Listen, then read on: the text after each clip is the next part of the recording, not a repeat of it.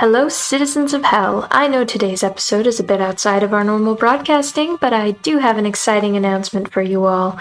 Due to the drop in listener numbers, I have decided to add a new segment to my broadcast. Don't say I never did anything for you. Starting next episode, you will all get to hear exclusive reports from our Infernal Destinations customer service rep and a dear. Hmm, let's call her a friend of mine, Cressida Thompson. From spooky tales tossed around the Infernal Destinations Hell Branch departments to everyday gossip within these very walls, you'll get to learn all of the secrets you have just been dying to know. Yes, that was a hell pun.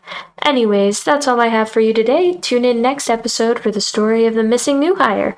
Well, one of the many. This is Juniper Willow, signing off.